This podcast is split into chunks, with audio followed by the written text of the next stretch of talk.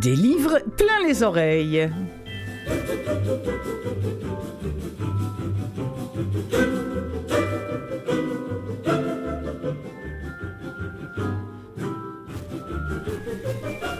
Bonjour à toutes et à tous, ravi de vous retrouver à cette émission des livres plein les oreilles, émission que vous écoutez peut-être via la radio de Vues et Voix, Canal M qui produit euh, ce, cette émission-là, ou alors peut-être que vous nous écoutez via CKVL qui relaie très très gentiment et généreusement également des livres plein les oreilles, ou encore vous nous écoutez en balado.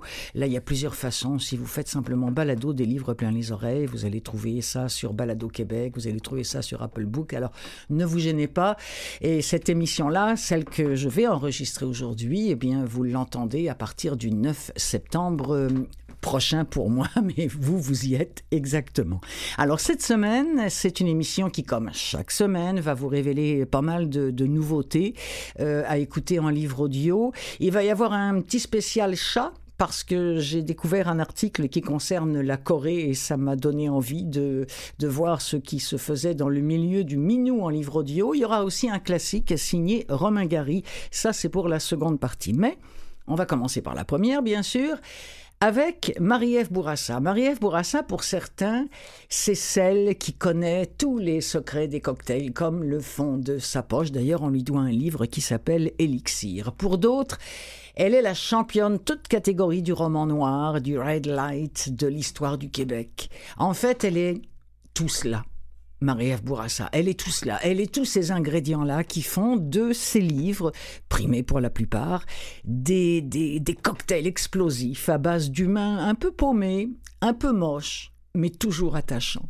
Tout écartillé, oui, je sais, ça va vous faire penser à une chanson de Charles Bois, c'en est l'exemple parfait, c'est aussi le titre du roman qui existe maintenant en livre audio et dont on va parler aujourd'hui même ensemble avec Marie-Ève Bourassa. Nous sommes au milieu des années 70, c'est un roman noir qui nous offre un, soupçon d'olympisme, une touche de felkisme, un nuage d'humour grinçant et bien sûr, tout ça va tourner au vinaigre.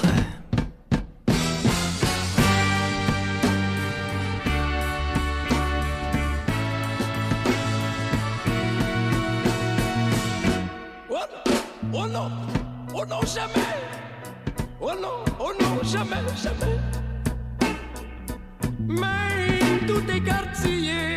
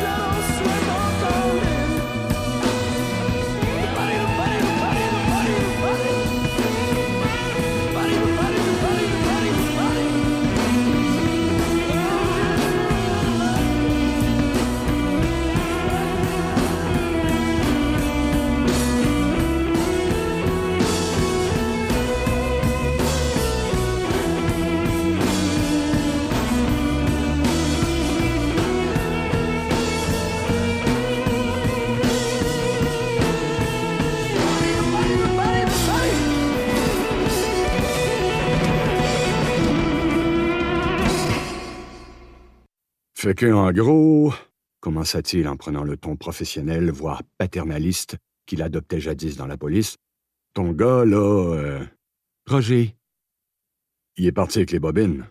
Il est disparu, Georges. Le numéro qu'il m'a donné est même pas bon. C'est comme s'il avait jamais existé. C'est qui reste? Elle haussa les épaules. Georges soupira. Puis, euh, vos galipettes, vous les avez filmées où? Une chambre au-dessus du tropique. Kirouac siffla d'admiration. Un homme de goût, commenta-t-il en s'allumant une nouvelle cigarette à même celle qui finissait, la boucane l'aidant à réfléchir. Contrairement à ce que son nom indiquait, le tropique n'était pas un bar d'inspiration tiki.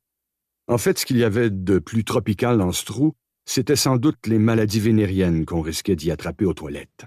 La faune qui fréquentait l'endroit était plus qu'hétéroclite, mais un lien unissait pourtant chacun des fidèles de l'endroit. On ne voulait d'eux nulle part ailleurs. Apparence que Roxy choisissait assez mal ses Jules. Beau dommage. Kirouac avait peut-être bien une chance avec elle, finalement. Je veux revoir ce film-là, Georges, insista Roxy d'un ton plus sec, où le désespoir avait cédé la place à la rage. Faut pas que ça sorte.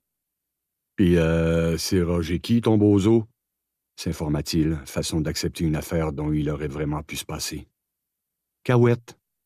Roger Cahouette, répéta-t-il pour lui-même en levant légèrement la tête vers le ciel, comme dans l'attente d'une aide céleste.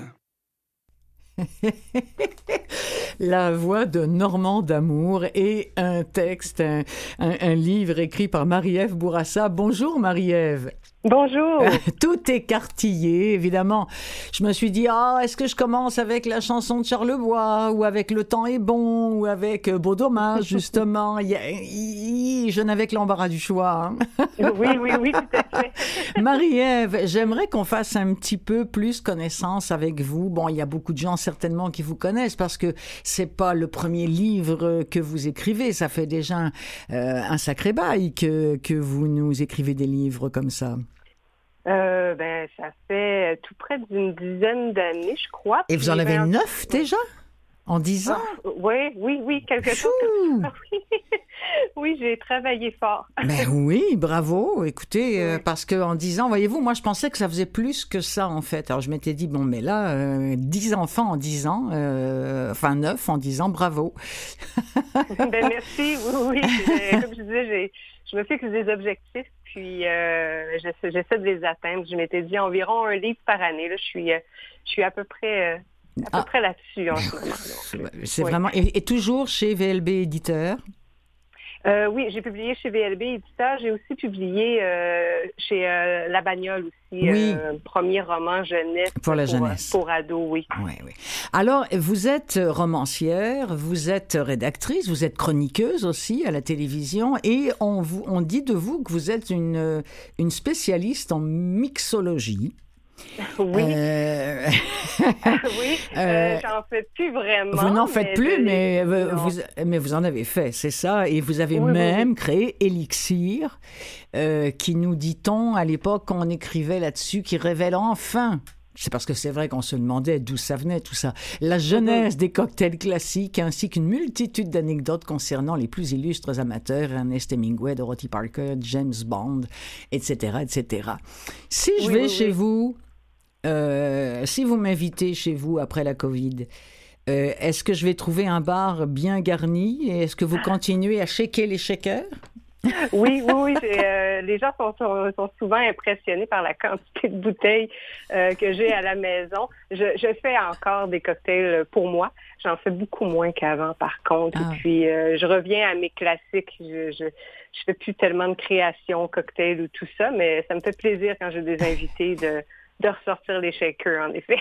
Est-ce que, sans parler du tout de cocktail, est-ce que le fait d'être mixologue, ça aide pour écrire des romans noirs? Au Ah, niveau du question. Ah ah! Euh, c'est une bonne question. C'est sûr que c'est inspirant. Au début, euh, dans mes premiers romans, j'en ai pas du tout parlé justement des cocktails. Et puis c'est seulement avec euh, Red Light, Oui. passé dans les années 20, Oui. où je me suis, euh, je me suis permis en fait d'avoir un personnage de, de barman et lui, il pouvait en parler. Puis je l'ai amené justement à décrire certains cocktails parce que Mhm. c'est vrai que, euh, en fait, ce que j'avais fait dans Elixir, mon, mon, mon essai sur le cocktail, Oui. c'était partir du, du principe que ce qu'on boit en révèle beaucoup sur nous. Donc, Hmm. euh, ça révèle aussi quelque chose sur un personnage. Donc, de mettre un cocktail Hmm. dans les mains d'un personnage, ben ça dit, euh, ça dit quelque chose. Si Hmm. un personnage boit un pina colada, ben, ça dit pas la même chose que s'il boit du scotch Ah oui, sans, ok, bien sans sûr. glaçon. C'est différent. ouais, Donc, ouais, euh, ouais. Ah, intéressant. En tout cas, je me suis promise vraiment d'aller me procurer Elixir parce que je, je vous avoue humblement que je ne l'ai pas lu, mais ça m'a vraiment donné envie de le découvrir. Puis moi, je me disais aussi, mixologue, pour écrire un roman sans parler du tout de cocktail. Mais finalement, qu'est-ce qu'un bon roman, qu'il soit noir ou qu'il soit rose?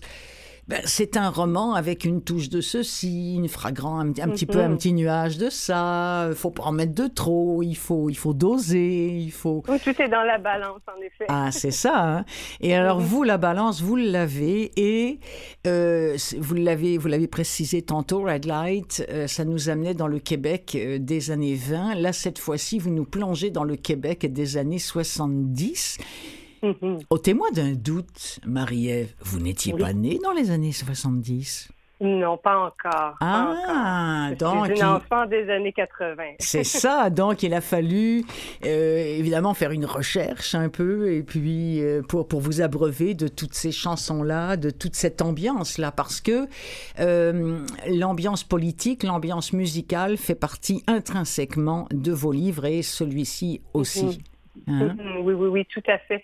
Euh, je dirais que oui, j'ai, c'est sûr, j'ai fait une- beaucoup, beaucoup, beaucoup de recherches, Euh, mais en ce qui a trait à la culture, j'étais déjà pas mal branchée de ce côté, de ce côté-là. Adolescente, j'aimais beaucoup les années 70. Mhm. Donc, je connaissais déjà beaucoup de la musique et puis c'était euh, ce qui était un peu plus simple avec euh, tous les quartiers. Ouais. C'est qu'il y avait énormément de matériel. Enfin, on ne peut pas tout mettre. Hein. C'était une sûr. période tellement Il y avait tellement de, de, de, de musique, de films, tout.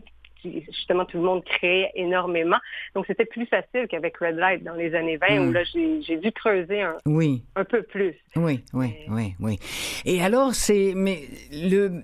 Le fait de naviguer comme ça dans, dans les années 70, moi je trouve que c'est ce qui donne beaucoup de puissance à ce bouquin-là. Parce que je me disais, si on faisait, si aujourd'hui on écrivait une intrigue comme celle-ci, euh, dans les années d'aujourd'hui, 2021, ça n'aurait pas la même, la même force, la même connotation. Ce qui est, ce qui est agréable, c'est tout le côté suranné là-dedans. Est-ce que vous êtes d'accord avec moi?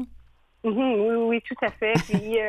Euh, c'est très intéressant de parce que je veux pas, même si on parle du passé, mais on parle du présent et puis de décrire sur le passé avec un regard actuel, en fait, avec notre regard de 2021, mais ça nous permet d'avoir euh, une plus grande distance. C'est un livre qui en fait, si ce livre-là avait été écrit en 1976, il serait complètement différent aussi. Ah oui, c'est vrai. Euh, c'est très juste. Oui, c'est très, très, très intéressant. D'ailleurs, ce serait intéressant, refaire le même bouquin, ou en tout cas un peu similaire. Tiens, ce serait peut-être un truc à faire, ça, mais à des, à des années différentes. Oui, pour voir en effet. à quoi ressemblerait. Enfin bon, vous en faites ce que vous voulez, vous me donnerez 10%. Alors, euh, Marie-Ève Bourassa, je voudrais qu'on parle bien sûr un peu de, de l'intrigue et des personnages de Tout écartillé. Euh, dans le premier extrait qu'on a entendu, euh, on met la table, littéralement, on découvre ce, ce Georges Kirouac, euh, ancien flic, détective un peu désabusé, un peu, un peu raté. on découvre aussi Roxy, comme il dit très bien, Normand d'amour. Moi, je l'appelais Roxy. Mais bon. Oui, oui, moi aussi. Oui, c'est drôle, hein? Roxy. Et puis, euh, ça me faisait penser un petit peu à Chicago, vous savez, ce, film avec, euh, à un moment donné, c'est ça, Roxy. Et puis, euh, donc, comment on peut, sans dévoiler toute l'intrigue, raconter un petit peu au moins le départ de cette histoire de tout écartillé? Mm-hmm. Évidemment, je vous laisse faire. Hein. le départ, en fait, c'est ça, c'est euh, Georges Kiroak, qui est un ancien policier détective privé et euh, qui, justement, se fait demander par Roxy de trouver un film euh, dans lequel elle aurait tourné. elle prétend que c'est des essais, que c'était pour faire un un film de fesses respectable, un peu comme euh, Deux femmes en or ou quelque chose comme ça, et que le fameux réalisateur, justement Roger Cahouette, bien, il est disparu. Et là, ben, elle a peur et elle dit, ben moi, je veux pas que ça sorte ces, ces, ces images-là de moi, je suis pas à l'aise avec ça. Donc, Georges, je vais commencer à chercher le film et puis ça va le mener dans plein de lieux où euh, il aurait peut-être pas dû aller finalement. Donc, il va se retrouver mêlé avec les motards, entre autres entre Autres. Puis alors, moi, j'adore. Puis il y a des choses drôles. Je m'excuse, je vous ai interrompu. Gardez votre idée. Mais la scène, moi, j'ai trouvé ça mémorable au tout début lorsqu'il rencontre le, fameux Cahouette. Là, je pense qu'on peut le dire. Évidemment, il le cherche à un moment donné, il va le trouver.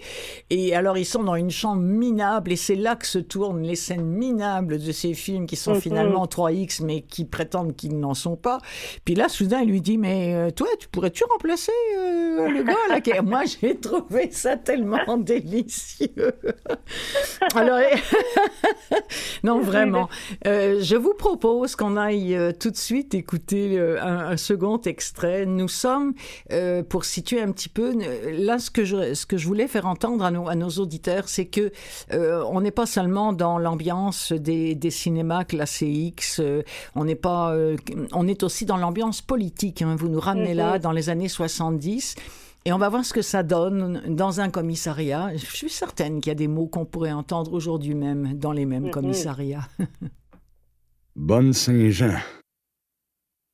Soulevant une seule de ses paupières, il finit par grogner. On le caché, pas le choix. Il t'a ben trop magané, ça paraissait mal. Et Chris, un asti beau chiard, soupira Charon en s'installant au bureau de Kirouac. Qu'est-ce que je suis censé écrire, moi? Tout le monde s'attendait à ce qu'il y ait un minimum de grabuge. La présence de Trudeau au défilé de la Saint-Jean-Baptiste était perçue comme un affront.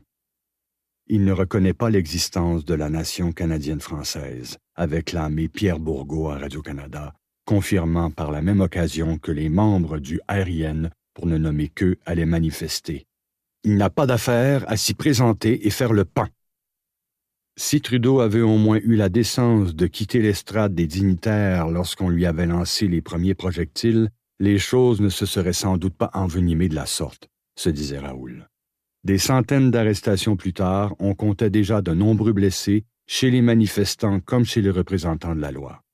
En même temps, à quoi pouvait-on s'attendre en relâchant des hordes de policiers mal formés, drillés à bouffer du séparatiste? Évidemment que les choses allaient se morpionner, c'était écrit dans le ciel, et c'est ce qui faisait particulièrement chier Gariepi. Encore une fois, les policiers seraient les têtes de Turcs.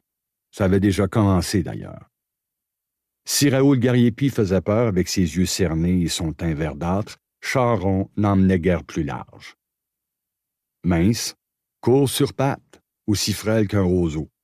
Le lundi de la matraque, comme on allait bientôt surnommer l'événement dans les journaux et à la télévision d'État, lui en avait fait voir de toutes les couleurs.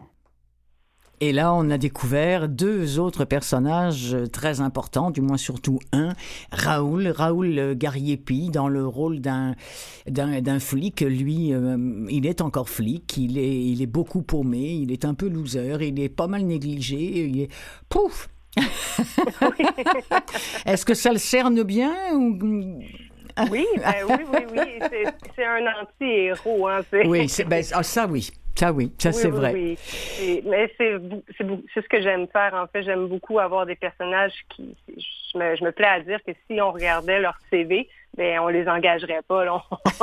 On, on, dit euh, justement, euh, ben ce gars-là, il est pas aimable, il est misogyne, euh, il est c'est un homme d'une autre époque. Oui. finalement, ben, à travers les failles, ben, j'essaie de les rendre justement aimable.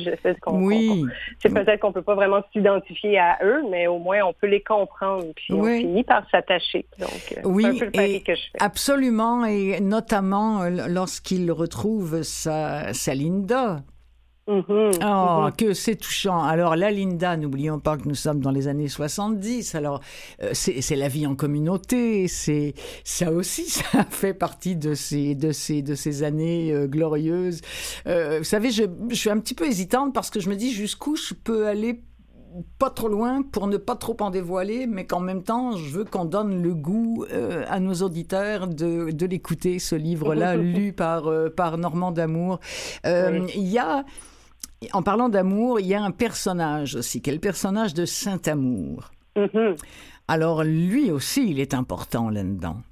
Oui, tout à fait. Ben en fait, c'est un roman avec, on dirait, avec, on pourrait dire une double intrigue. Donc, on parlait de Kirouac tout à l'heure qui poursuivait euh, Cahouette et le film Perdu, mais il y a aussi toute la quête de, de, de Gariepi, justement, qui concerne Saint-Amour. Saint-Amour était un, un, ben, un, terroriste, en fait, était un, homme très, très, très impliqué politiquement avec de, de grands, grands, de grands idéaux. Euh, et, euh, qui, euh, et on, Kirouac était euh, très lié avec cet homme-là. Et c'est un peu pourquoi il avait perdu euh, son emploi à l'époque. Donc, euh, Gariepi, lui, essaie de mettre la main sur Saint-Amour, qui apparemment serait de retour euh, au, Québec. C'est ça. Puis là, on n'en dira pas plus que ça parce que je veux laisser évidemment la, la, chance à tout le monde de, de, découvrir ce livre tout écartillé. Je vous propose un, un troisième extrait, euh, justement avec euh, ben, voilà l'ex, le personnage de Saint-Amour qui arrive là-dedans. On écoute un extrait de Tout écartillé, écartillé avec Marie-Ève Bourassa que j'ai au téléphone en ce moment à l'émission des livres plein les oreilles. Bon, à cette heure qu'on est tout seul ensemble, tu vas-tu me le dire, ce que tu es venu me dire? Raoul but. Laissons le goût d'orange couvrir sa langue. La chaleur du cognac couler dans sa gorge, avant d'accepter l'invitation de Linda à prendre place avec elle sur le coussin. Quand il lui confia enfin les raisons de sa visite, il eut la certitude qu'elle les savait déjà. C'est des vieilles histoires, ça, Raoul, soupira-t-elle, la mine déçue. Ça sert à quoi de ressasser le passé? J'ai besoin de fermer ce dossier-là, formula-t-il en guise d'excuse. Je veux savoir ce qui s'est vraiment passé avec Saint-Amour. Elle le regarda tristement. Sous l'œil trop bienveillant de Linda, Raoul se sentait plus nu encore que Marc sur sa toiture. Il eut l'impression qu'il voyait toutes les cicatrices que la fin des années soixante avait laissées à l'intérieur de lui ces trous béants qui avaient fini par le définir. Il n'était plus grand-chose d'autre que ça, en fait. Des lacunes qui tenaient ensemble par un nœud de rancœur et de confusion. Linda resservit Raoul, même s'il n'avait pas fini son verre. Sadak, murmura-t-elle en posant la bouteille. Le désir tisse un voile d'illusion, Raoul. Il nous empêche de voir la réalité. Quand on veut trop quelque chose, on devient comme la flamme qui vacille au vent. Incrédule, il la dévisagea. Tu réalises-tu à qui t'es en train de parler, là? Elle rit, prit son visage entre ses mains. Tout ce que je dis, Raoul, c'est que tu devrais essayer de vivre aujourd'hui. Pas hier, pas demain. Juste aujourd'hui. Calvaire, c'est bien beau, mais ah, j'adore. C'est tellement le langage, il me semble, euh, des années 70, parce que je, pense pas qu'on dirait ça comme ça. Lui, par exemple, sa, sa réaction, ce serait d'autres mots spontanément Mhm. euh, qui viendraient que, que ceux-là que je me permettrais pas, avec mon gros accent français, de reprendre ici euh, au micro. Euh, Marie-Ève Bourassa, après tout écartillé, qu'est-ce qu'on écrit? Une suite? Ah, ah, ah, j'ai, ben, j'ai, j'ai- oui, peut-être, peut-être Ah, ah. une suite, mais Ah. Ça serait différent. on touche, je ne veux pas trop en dire, mais ce serait un autre personnage. Donc, Ah, bon. ce serait pas avec Kirouac euh, ni avec euh, Guerrier Guerrier Pi. Euh, mais ce serait avec un autre personnage qu'on a vu euh, dans Tout écartillé quelques années plus tard. OK. Donc j'ai ça, peut-être. peut-être. Mhm, J'ai- mhm. J'y songe en ce moment. oui. D'accord. D'accord.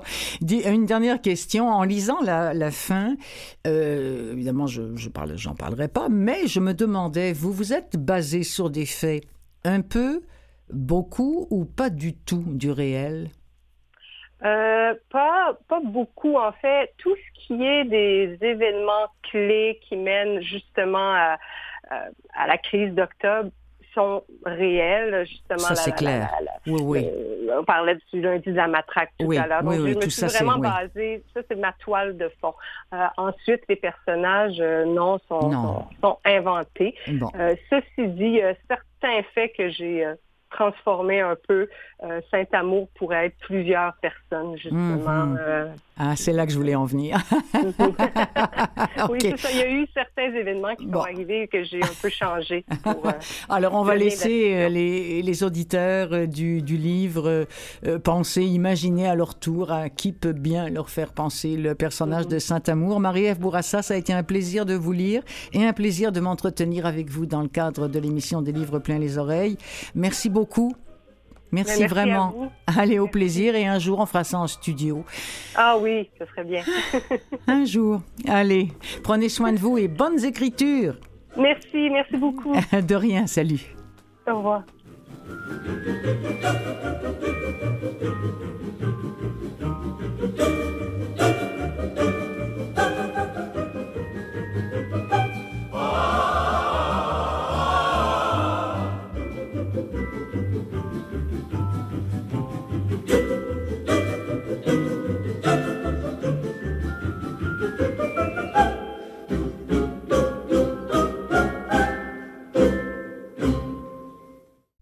Des livres plein les oreilles, la suite.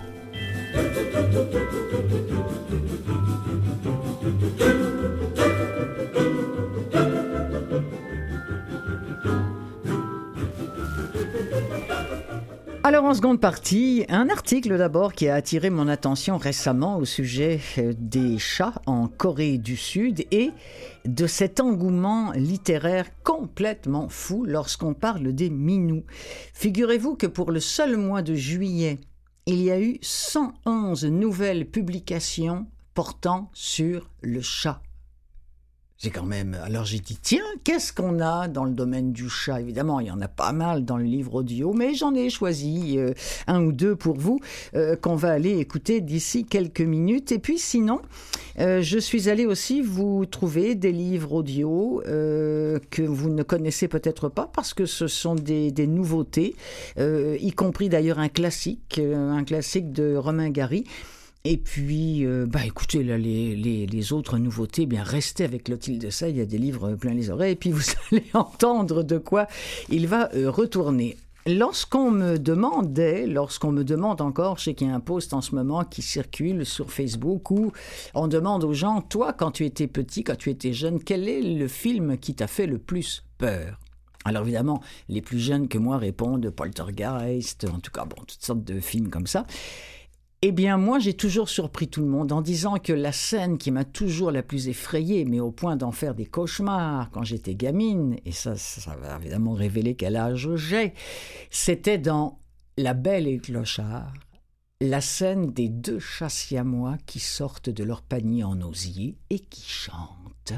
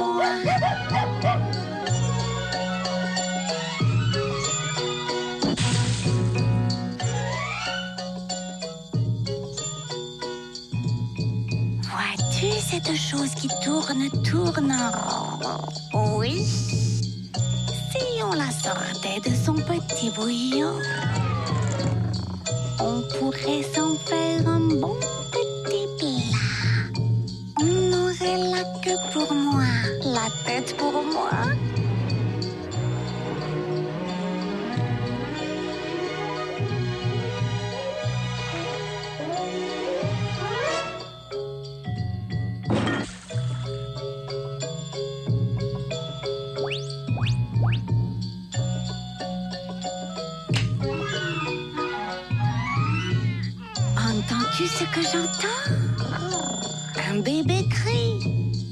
Où il y a un bébé, il y a du lait parti. Si on allait boire le biberon du bébé, la moitié pour toi et pour moi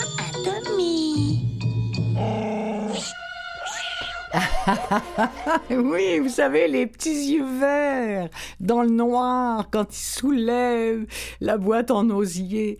J'ai fait des cauchemars pendant des nuits et des nuits. Là-dessus, voilà, ce serait ça ma réponse. Je viens de faire un- une sortie de placard, un post public au sujet de ma plus grande peur euh, au cinéma lorsque j'étais petite fille. Ce qui m'amène vers ce livre incroyable de Bernard Werber qui s'appelle La planète des chats. Euh, C'est sorti chez Audible. Le, le narrateur est une narratrice. Elle s'appelle Christine Braconnier. Euh, je vais essayer de ne pas m'emmêler mes pinceaux et de retrouver, voilà ici ma petite recherche que j'avais perdue. Euh, la description de ce livre-là est assez, euh, assez, effroyable, je dois dire. Nous sommes après l'effondrement de la civilisation humaine et il y a Bastet qui est la reine autoproclamée des chats, autrement dit aussi des chattes, et sa petite communauté hétéroclite qui est composée d'un perroquet traducteur qui s'appelle Champollion. Euh, il y a Nathalie qui est sa servante humaine. Il y a Pythagore qui est le chat encyclopédique et euh, tous ces minous-là ont dû se résoudre à fuir direction New York pour échapper aux rats qui ont envahi l'Europe. Mais l'arrivée sur la terre promise est un cataclysme.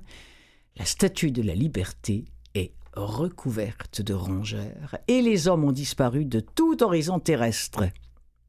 Heureusement, Bastet et ses compagnons sont recueillis par les derniers Américains repliés dans les buildings. Un refuge hors sol, précieux, mais au sein duquel Bastet, bien que connecté par le biais de son port USB, va devoir refaire toute sa place. Car dans cette étrange démocratie reconstituée en 102 tribus, les chats n'ont pas vocation à régner.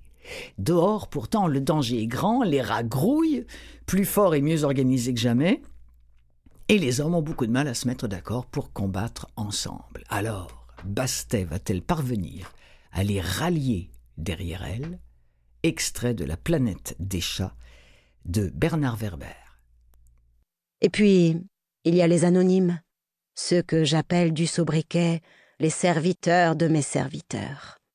En tout, nous sommes 274 passagers sur le dernier espoir, 144 chats, 12 humains, 65 porcs et 52 chiens, un perroquet. Tous me regardent, attendant ma réaction. Approchons pour mieux voir. J'ai énoncé ma proposition d'un ton ferme afin de donner l'impression que pour ma part, ces rats américains ne me font pas peur et que j'ai déjà en tête une stratégie. Ma mère disait Les chefs ne sont pas ceux qui sont les plus forts, mais ceux qui donnent l'impression d'être le moins surpris par les événements nouveaux. Je constate en effet que mon assurance et mon flegme naturel semblent rassurer tout le monde. Moi et les miens nous avançons donc un peu plus près du rivage américain. Je dois signaler que le dernier espoir est un vieux trois-mâts en bois, toute voile déployée, poussé par le vent. Il se dirige vers la côte et déjà je perçois encore mieux les fragrances venant de la terre. C'est encore pire que ce que j'avais estimé de prime abord. Des rats, partout des rats. si vous n'aimez pas les rongeurs, c'est peut-être pas le genre de livre à vous glisser entre les oreilles. Sinon, ne manquez pas La planète des chats chez Audible de Bernard Werber, lu par Christine Braconnier. Parlant de chats siamois, allons-y avec le chat du Dalai Lama, euh, ou en sous-titre Le grand livre de l'esprit maître. Auteur David Michi, M-I-C-H-I-E. Euh, narratrice, je vais vous le dire un petit peu plus tard. La description. Et on parle là d'un chaton, un petit chaton famélique, un petit chaton tout maigre qui est arraché des bidonvilles pour être euh, transporté vers un somptueux sanctuaire par nul autre que le Dalai Lama. Il a les yeux bleus, saisissants, autant les yeux de Belle et Clochard étaient verts, ceux-là sont bleus. Et bientôt, ces yeux bleus vont découvrir euh, la vie du grand maître bouddhiste, cette sagesse éternelle qui ne se révèle que dans les moments de grande tranquillité entre l'homme et l'animal. Alors vous allez suivre le chat de sa sainteté tandis que bah, tandis qu'il se frotte contre les vedettes de, Hollywood, par exemple, ou qu'il enseigne au pied des maîtres tibétains, ou qu'il apprend ce qu'est la vie d'un bodhisattva au XXe siècle, au XXIe siècle. Vous comprendrez aussi pourquoi le statut de félin offre un point de vue unique sur la fragilité et la beauté qui résident en chaque être humain. J'ai trouvé cet avis d'un lecteur de, de Babelio qui m'a semblé très sensé euh, il écrit C'est une excellente introduction au bouddhisme et au quotidien du Dalai Lama au travers des yeux de son chat. La narratrice Féline est totalement crédible avec son ton qui mêle raffinement distingué et instinct animal, ses tête-à-tête hilarants avec des chiens et son amour passionnel pour la littérature. On sent que l'auteur connaît très très bien les chats et qu'il les adore. Alors de qui parle-t-on De cette narratrice féline? De Sophie Fauché. Ils décidèrent que j'étais invendable. Saisissant une page d'un exemplaire du Times of India qui gisait à proximité, ils m'enveloppèrent alors comme un morceau de viande putréfiée destiné au tas d'ordures le plus près. Je commençais à suffoquer à l'intérieur du papier journal. Chaque respiration devenait un véritable combat. Déjà affaibli par la fatigue et la faim, je sentais la flamme qui me gardait en vie vaciller dangereusement. La mort semblait inévitable tellement la situation était désespérée. Mais sa sainteté dépêcha son chauffeur sans tarder. Fraîchement débarqué des États-Unis, il s'avéra que le chauffeur du Dalai Lama avait deux billets de un dollar cachés dans sa tunique. Il les remit aux garçons, qui ont alors déguerpi spéculant avec excitation sur la somme qu'il toucherait une fois les dollars convertis en roupies. Soustraite à l'étreinte mortelle de la page des sports titrée Bangalore écrase le Rajasthan par neuf buts, je me reposais maintenant sur la banquette arrière de la voiture du Dalai Lama. Quelques minutes plus tard, du lait était acheté auprès d'un marchand ambulant et on le distillait dans ma bouche. Sa sainteté redonnait vie à ma forme inerte. Je ne me souviens d'aucun des détails de mon sauvetage, mais l'histoire m'a été racontée tant de fois que je la connais par cœur. Ce dont je me souviens, c'est de m'être réveillé dans un sanctuaire d'une telle chaleur que, pour la première fois après avoir été arraché du sac de jute ce matin-là, je sentais que tout allait bien.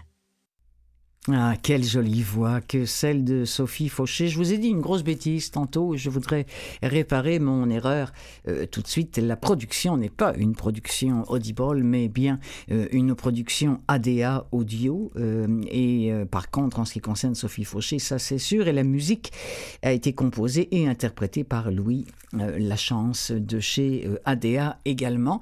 Et ce, ce disque-là, ce livre audio-là, vous pouvez le retrouver également, euh, non seulement chez Audible, mais chez vous, ici, à Montréal, au catalogue de Vues et Voix. Alors, euh, ben, ce serait sympa aussi si vous passiez peut-être par ce biais-là pour vous le procurer. Euh, un petit peu de musique et puis juste après, je vous parle de Romain Gary et de ce classique Les Racines du ciel, enregistré chez Gallimard, la collection Écoutez lire.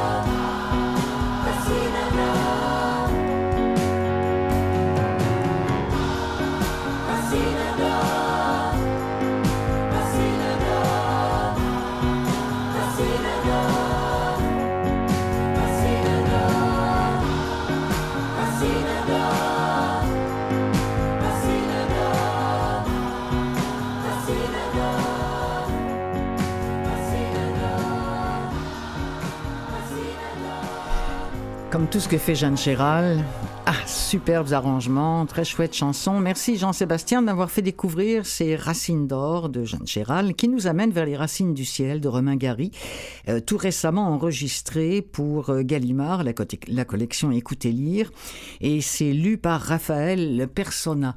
C'est très rare que j'utilise les quatrièmes de, de couverture, mais lorsque la quatrième de couve est rédigée par l'auteur lui-même, ah, là, ce n'est plus pareil. Voici un extrait de la description que Romain Gary fait de ce livre Les racines du ciel. Un Français, Morel, entreprend en Afrique une campagne pour la défense des éléphants menacés de tous les côtés, tant par les chasseurs que par les lois dites inexorables du progrès. Lorsque la Conférence pour la protection de la faune, au Congo, à Bukavu en 1953, constate elle-même qu'il serait vain de vouloir imposer au public le respect de la nature uniquement par les méthodes légales, Morel ne craint pas de recourir aux armes, aidé par quelques compagnons convaincus comme lui que le respect de la nature n'est pas incompatible avec les exigences du progrès, il prend le maquis contre la barbarie et la cruauté sous toutes ses formes, cependant que de tous les côtés, des conspirateurs habiles essaient d'utiliser sa magnifique obsession et son apparente naïveté à leur propre fin. Ridiculisé ou haï, accusé de préférer les bêtes aux hommes, traité de misanthrope et de nihiliste, trahi par les uns, aidé par quelques autres, exploité par un, par un apprenti dictateur et par des agitateurs politiques, le français fou continue envers et contre tous à défendre les éléphants au risque de sa vie. Et peu à peu, une complicité souriante et amicale se forme autour de celui qui ne sait pas désespérer et de ces géants menacés, et des volontaires de tous les pays, de toutes les races et de toutes les opinions se rangent autour de cet aventurier de l'humain. Extrait de Les racines du ciel, lu par Raphaël Persona.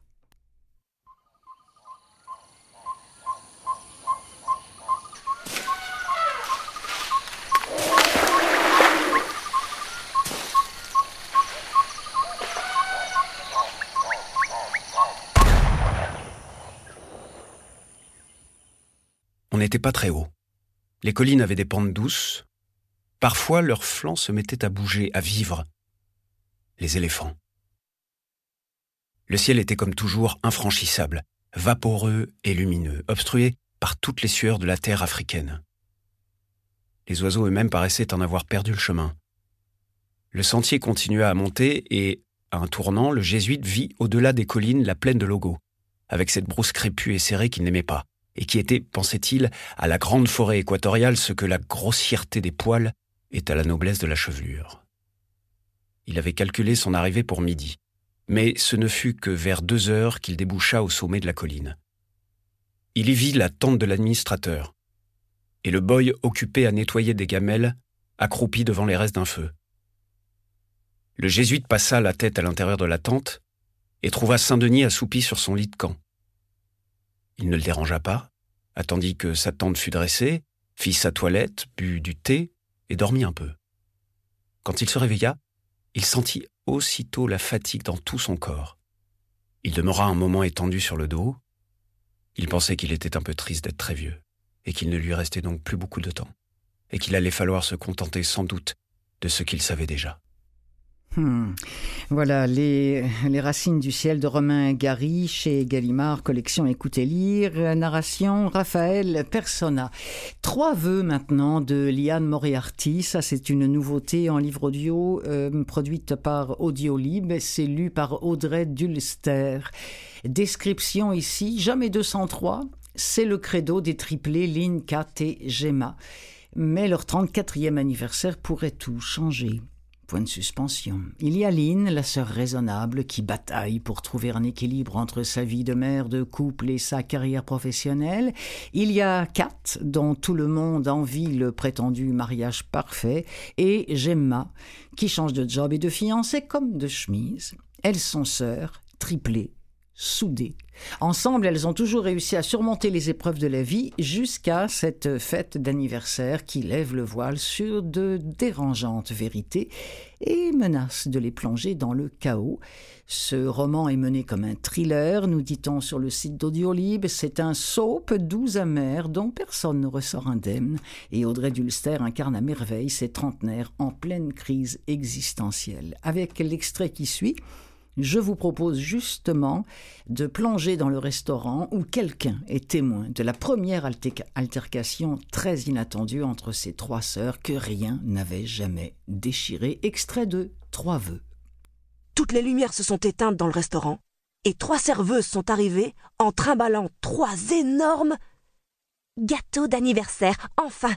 Et j'ai dit à Thomas, mince alors, trois gâteaux, un chacune tous illuminés de ces cierges magiques crépitants qui présentent un sacré risque d'incendie si tu veux mon avis. Puis elles ont chanté Joyeux anniversaire trois fois. Thomas a trouvé ça ridicule. À chaque joyeux anniversaire, elles braillaient de plus en plus fort, et à la fin, tout le monde s'est mis à chanter en chœur dans le restaurant. À part Thomas, bien sûr. Il avait été gêné toute la soirée par le bruit qu'elle faisait. Il s'est même plaint à la serveuse. Moi, je trouvais que c'était des jeunes filles sympathiques et pleines d'entrain. Au début, en tout cas. Celle qui était enceinte m'a souri très gentiment quand elle est allée aux toilettes. C'était charmant. Je sais pas pourquoi, elle m'intriguait. J'ai remarqué qu'après le gâteau, elles ont lu quelque chose à voix haute, chacune à leur tour. Ça ressemblait à des lettres. Je sais pas de quoi parlaient les lettres, mais c'est quelques secondes plus tard qu'elles se sont mises à hurler. Seigneur, quelle prise de bec Tout le monde les regardait. Thomas était effaré. Une des filles s'est levée de table en faisant racler sa chaise. J'avais jamais vu quelqu'un dans une telle colère. Son visage était marbré de rouge et elle agitait une fourchette en hurlant. Oui, en hurlant. C'est que. Je sais pas si je peux raconter ça. Bon, d'accord. Approche, que je te le dise tout bas. Elle hurlait. Toutes les deux. Vous avez foutu ma vie en l'air. si vous en voulez plus, eh bien, il va falloir vous procurer Trois vœux de Liane Moriarty, nouveauté audio libre lue par Audrey Dulster. On se quitte avec un polar avec euh, Camilla Legberg, euh, autrice euh, de, suédoise de, de polar. On l'aime ou on la déteste. Parfois, elle nous enivre. Parfois, elle peut être décevante. Là, je ne sais pas exactement. Je n'ai pas lu celui-ci. Il s'appelle Des ailes d'argent. C'est la suite de l'impitoyable cage doré qui clôt ainsi cette espèce de diptyque euh, trépidant avec ce thriller qui fait euh, funestement écho au destin de tant de femmes, voyez ce que je veux dire. Dans un monde régi par la perversité de l'homme, Faye est de nouveau sur le pied des guerres et sa vengeance sera terrible. Extrait de Des ailes d'argent de Camilla Legberg chez Actes Sud Audio, c'est lu par Odile Cohen. Elle trempa les lèvres dans son café en regardant sa fille et sa mère à la dérobée. Julienne avait tellement grandi. Ses cheveux avaient presque blanchi au soleil. Chaque jour, de nouvelles taches de rousseur apparaissaient et elle était belle, en pleine santé, heureuse. Tout ce que Faye souhaitait pour elle. Tout ce qu'une vie sans Jacques avait rendu possible. Maman, maman, regarde, je sais nager sans flotteur. Faye sourit avec une mine ahurie pour montrer à sa fille combien elle était impressionnée. Julienne nagea en petit chien vers l'extrémité la plus profonde de la piscine, laborieusement, mais sans ses flotteurs bamsés abandonnés sur le bord. Ingrid suivait nerveusement des yeux sa petite fille, mi-assise, mi-debout, prête à plonger à la rescousse. Ne t'inquiète pas, maman, elle gère. Faye but une autre gorgée de café en s'avançant sur la terrasse. Sa tasse était presque vide, elle aurait mieux fait de prendre un cappuccino. Elle s'obstine à rester dans le grand bain, dit la mère de Faye, l'air un peu désespéré. Pour ça, elle tient de sa mère. Oui, merci. J'étais au courant. Ingrid rit et Faye fut frappée de constater, comme tant de fois au cours de ces deux dernières années, combien sa mère était belle, malgré ce que la vie lui avait fait subir. Les seules personnes à savoir Ingrid et Julienne en vie étaient Faye et Kerstin. Pour le reste du monde, elles étaient mortes toutes les deux. Julienne tuée par son père. Un crime pour lequel Jacques purgeait une peine de prison à perpétuité en Suède. Voilà, des ailes d'argent de Camilla Legberg pour finir l'émission des livres plein les oreilles.